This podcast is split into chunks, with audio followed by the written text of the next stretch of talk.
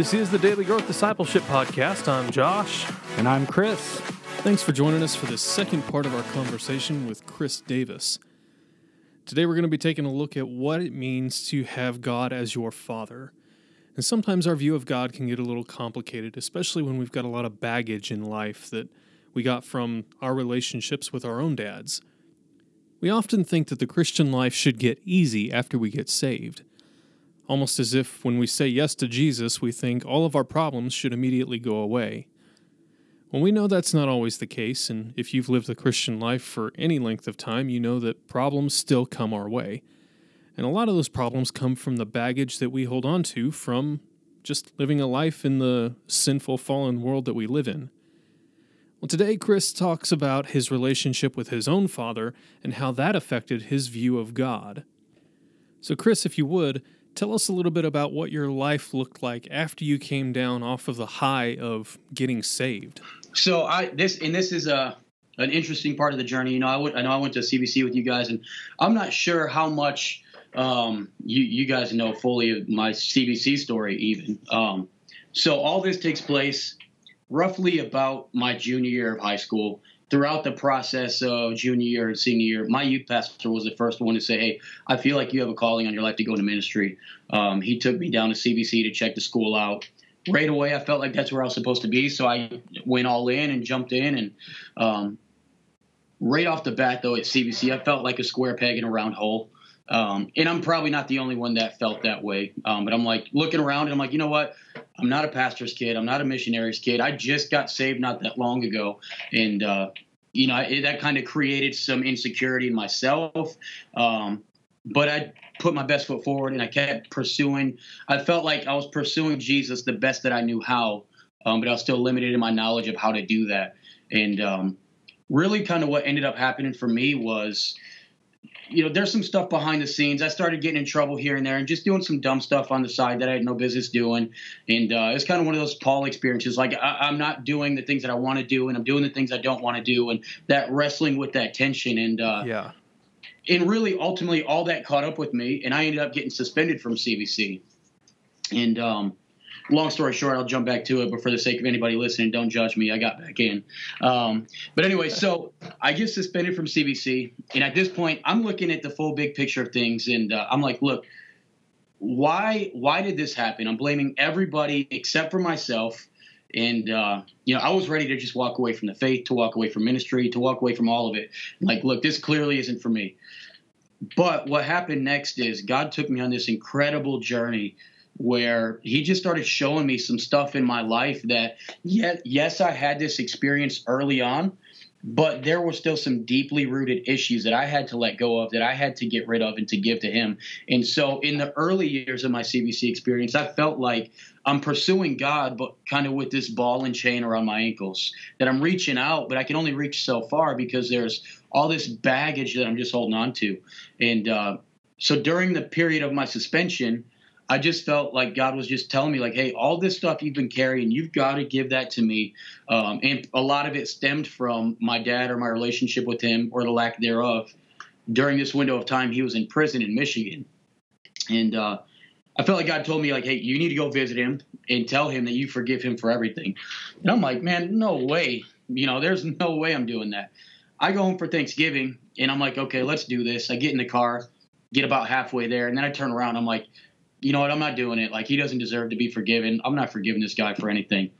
Um, so then I go back to Missouri. I'm beating myself up the entire break in between uh, Thanksgiving and Christmas, and just kind of like, man, you knew you know what you have to do. Like, why why can't you do it? Like it was so hard for me to just take that final step.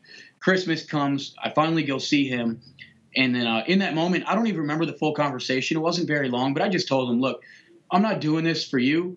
I'm doing this for me because I want to follow who God has called me to be and what He's trying to do in my life. I forgive you for everything that has happened up to this point. And, and I just left it all there.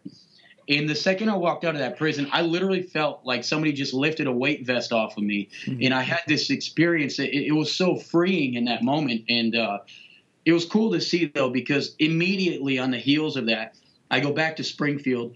Right after that, I met Victoria, who's now my wife. Um, right after that, I got this job that I had no business getting. I was not qualified for yet, uh, working with homeless youth in Springfield. An absolutely awesome job. Um, got this great place to live, and just so much immediately followed my obedience to what I felt like I was supposed to do in that moment. And uh, really, from that point on, you know, it, it's been like God's just been taking me through this thing, kind of like, all right, now let's catch up on everything we missed and let let's go here. And uh, but that really was kind of it for me. Is like you have that early experience, and it took me going through that process to learn. And now looking back, I can understand why Paul tells Timothy, hey.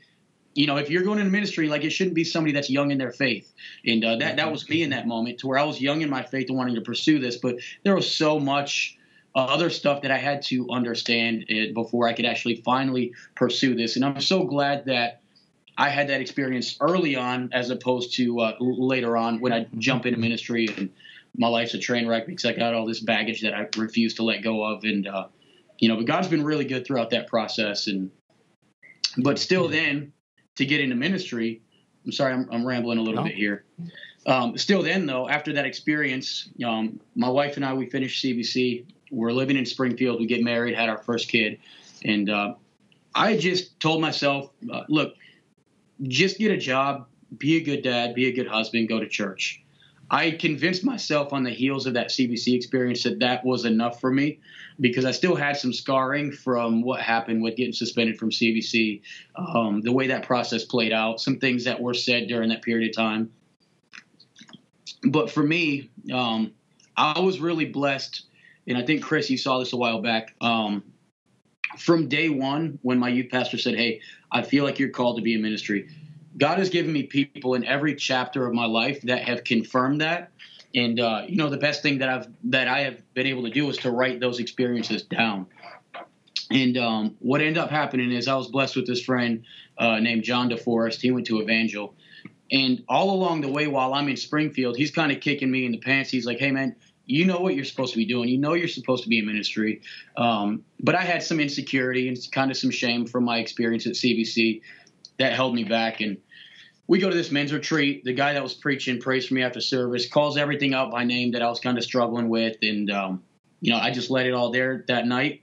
That weekend, I get home and I tell my wife, hey, I feel like this is it like everything's behind me. I feel like God is preparing us to go into ministry. Uh, we need to start preparing ourselves accordingly. Exactly one year later to the day, we accepted the position that we're at now. Wow. So it's uh, it, has been a pretty crazy process, you know, and it's certainly I, I think it's uh, not conventional. You know, there's many ups and downs and in uh, mountains and valleys in there, but through it all, every season has been a learning curve that I feel like uh, has prepared me for where we are now and moving forward, whatever God has for us. I know that uh, every season prior to this has played a part in the successes that we're experiencing now with the youth group that we have. You know, you, you bring up a really good point about the seasons of life and the learning curve, and I want to I want to come back around and talk about that that process in particular. But before we do, I want to I want to back up a little bit and hit on something you mentioned if it's okay, if you want, yeah, you can say pass. We can we can pass it, um, and talk about you know you you said when you were able to forgive your dad and you walked out of that jail, and you know you felt like that burden had been lifted. Did that change or shift the way that you viewed God as a father? Because I, I know a lot of people who you know have either dealt with father issues or you know absentee father or even just somebody who has a father, you know, that's in their life, it ends up impressing upon them uh, the way they view God. And so I, w- I wanted you to maybe talk about how that changed you.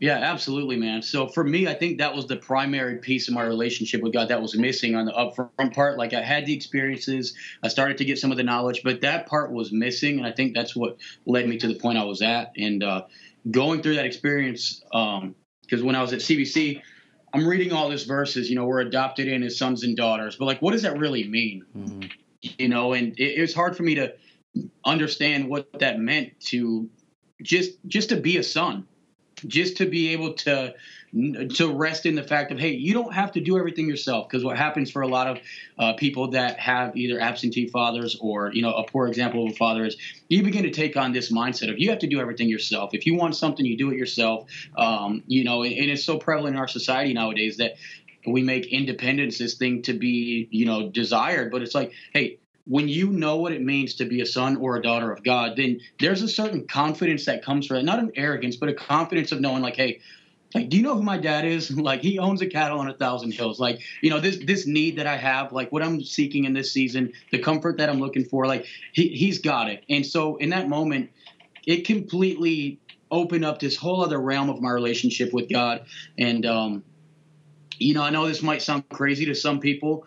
I don't have a lot of experiences like this, so I share this kind of hesitantly. Um, I know some people may think I'm weird or whatever, but there's one night in particular on the heels of this experience um, that I was just in my dorm room when when I'd gotten back to CBC. I was in my dorm room, and uh, you know, I'm just praying. In, in that moment, I really just felt this longing. I was like, man, you know what? I would just love just to be like embraced right now, like to be hugged right now.